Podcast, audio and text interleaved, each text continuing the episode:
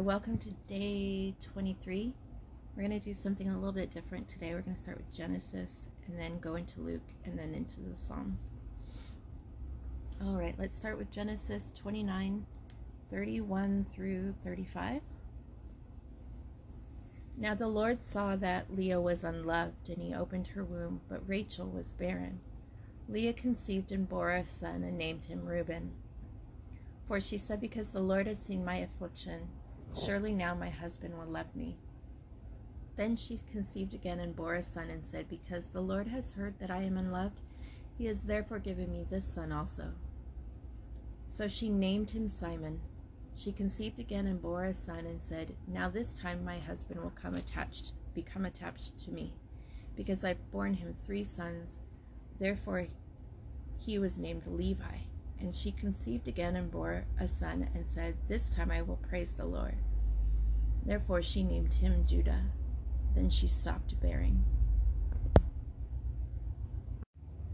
The next reading is Genesis 30, 1 through 43. Now, when Rachel saw that she bore Jacob no children, she became jealous of her sister. And she said to Jacob, Give me children, or else I die. Then Jacob's anger burned against Rachel, and he said, Am I in the place of God? Who has withheld from you the fruit of the womb? She said, Here is my maid Bilhah. Bilhah.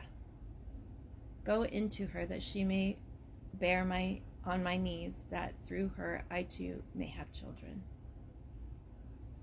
So she gave him her maid Bilhah as a wife, and Jacob went into her. Bilhah conceived and bore Jacob a son. Then Rachel said, God has vindicated me and has indeed heard my voice and has given me a son. Therefore she named him Dan. Rachel's maid, Bilhah, conceived again and bore Jacob a second son. So Rachel said, With mighty wrestlings I have wrestled with my sister, and I have indeed prevailed. And she named him Naphtali. Naphtali. Then Levi saw that she had stopped bearing. She took her maid Zilpah, Zilpah and gave her to Jacob as a wife. Leah's maid Zilpah bore Jacob a son.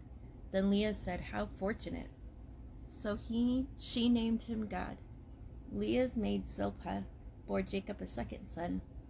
Then Leah said, Happy am I, for women will call me happy.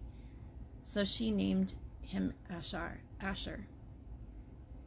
Now, in the days of wheat harvest, Reuben went and found mandrakes in the field and brought them to his mother Leah.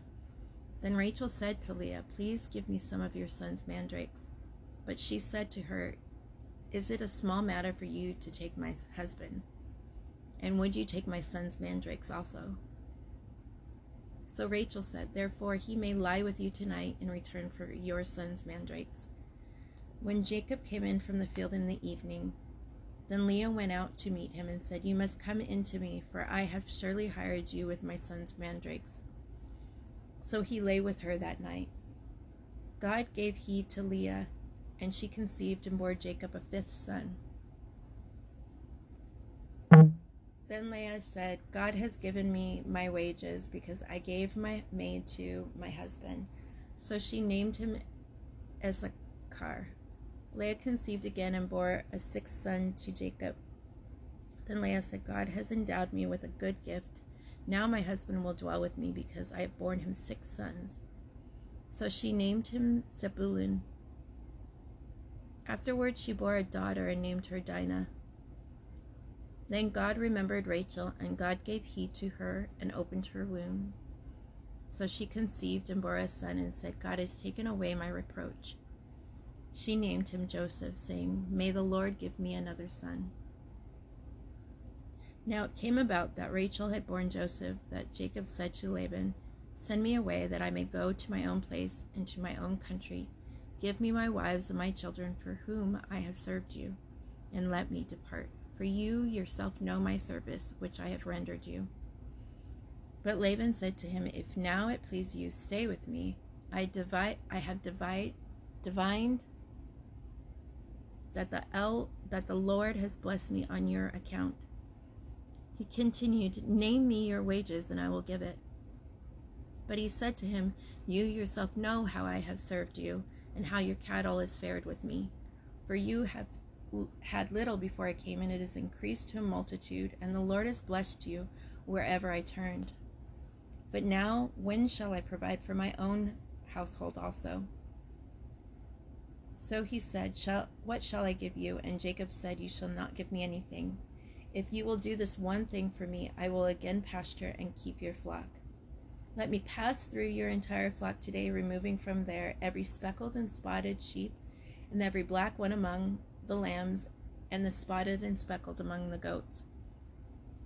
And such shall be my wages. So my honesty will answer for me later, when you come concerning my wages. Every one that is not speckled and spotted among the goats and black among the lambs, if found with me, will be considered stolen. Laban said, Good, let it be according to your word. So he removed on that day the striped and spotted male goats and all the speckled and spotted female goats, every one with white in it, and all the black ones among the sheep, and gave them into the care of his sons. And he put a distance of three days' journey between himself and Jacob, and Jacob fed the rest of Laban's flocks.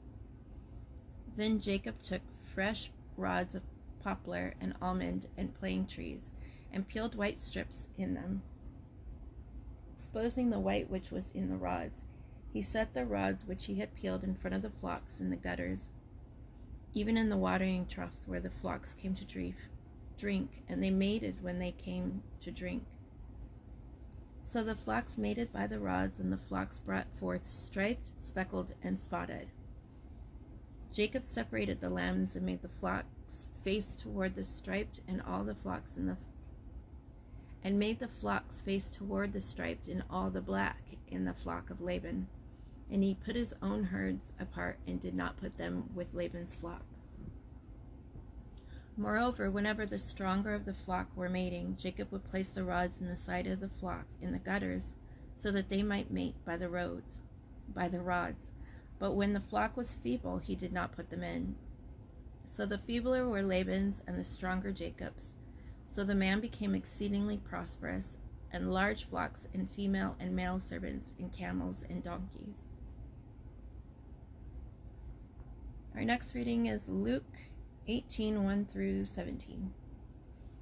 Now he was telling them a parable to show that at all times they ought to pray and not to lose heart, saying, In a certain city there was a judge who did not fear God and did not respect man. There was a widow in that city, and she kept coming to him, saying, Give me legal protection from my opponent. For a while he was unwilling, but afterward he said to himself, Even though I do not fear God nor respect man, yet because this widow bothers me, I will give her legal protection. Otherwise, by continually coming, she will wear me out. And the Lord said, Hear what the unrighteous judge said. Now will not God bring about justice for elect for his elect who cry to him day and night. And will he delay long over them? I tell you that he will bring about justice for them quickly. However, when the Son of Man comes, will he find faith on the earth? And he also told this parable to some people who trusted in themselves that they were righteous and viewed others with contempt. Two men went up into the temple to pray one a Pharisee and the other a tax collector. The Pharisee stood and was praying this to himself God, I thank you that I am not like other people, swindlers, unjust, adulterers, or even like this tax collector. I fast twice twice a week. I pay tithes of all that I get. But the tax collector, standing some distance away, was even unwilling to lift up his eyes to heaven, but was beating his breast, saying, God, be merciful to me, the sinner. I tell you, this man went to his house justified rather than the other. For everyone who exalts himself will be humbled, but he who humbles himself will be exalted. And they were bringing even their babies to him so that he would touch them. But when the disciples saw it, they began rebuking them. But Jesus called for them, saying, Permit the children to come to me, and do not hinder them, for the kingdom of God belongs to such as these. Truly I say to you, whoever does not receive the kingdom of God like a child will not enter it at all. Our last reading is Psalm 23, the Lord Psalmist's Shepherd, a psalm of David. David. The Lord is my shepherd, I shall not want. He makes me lie down in green pastures.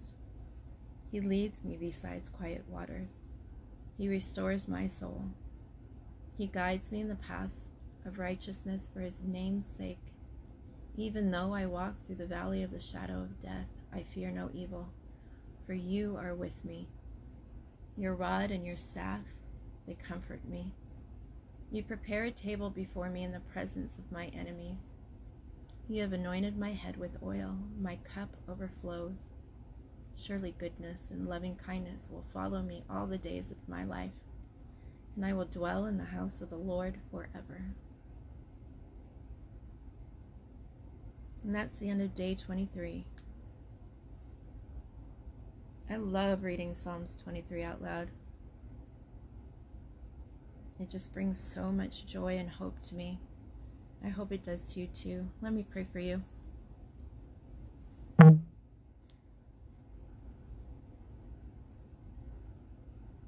God, thank you for your word.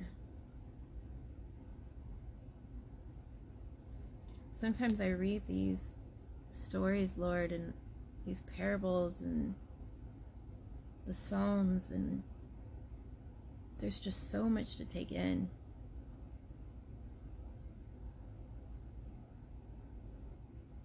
Lord God, I just, I want to be humble. And I want to be loving and kind and generous. And I want to be patient.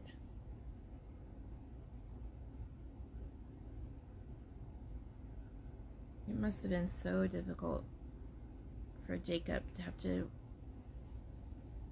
be deceived and then marry a woman that he didn't love. And then it must have been so difficult for Leah. All she wanted was love.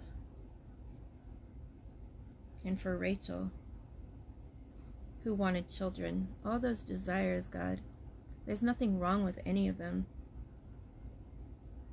It's our reactions to them, it's our responses to them.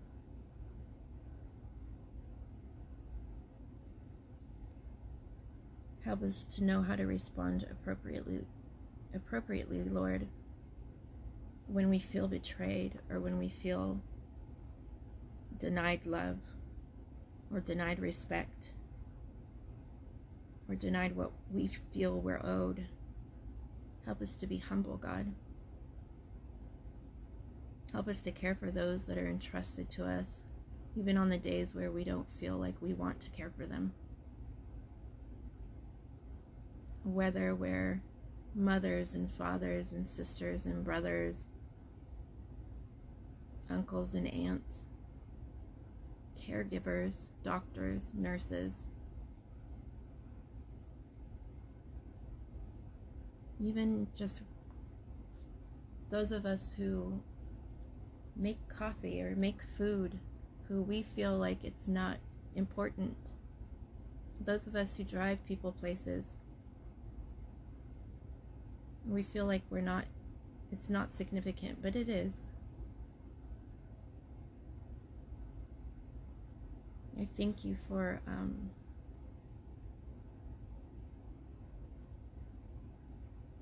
I thank you for your your provision, God. That you never leave us. That you're always there for us, even in those moments where we might be making stupid decisions or decisions that are not fully thought about or, or settling in some way when it's not your full blessing for us, but we're trying to take what we can get. Help us to understand that that's not your fullness for us. And while we're waiting for your fullness, help us to just be patient and to rest in you, God those green pastures and those quiet waters, God, we just want you right there.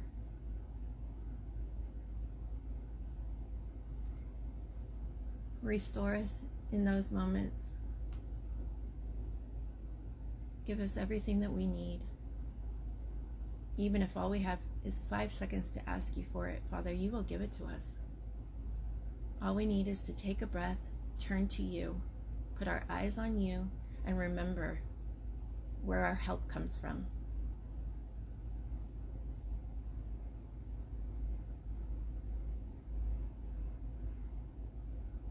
I love how your word says, Surely your goodness and loving kindness will follow us. Because it will. It's a promise. All we have to do is look for it, to recognize it. Those moments of goodness from you, those gifts of kindness, of intimacy from you, where even even we haven't spoken anything about it to our loved one, our spouse, our significant other, our best friend,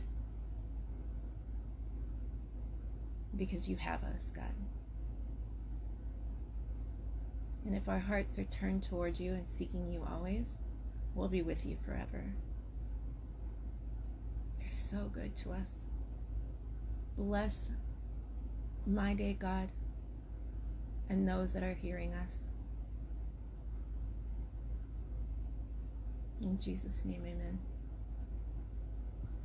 See you tomorrow.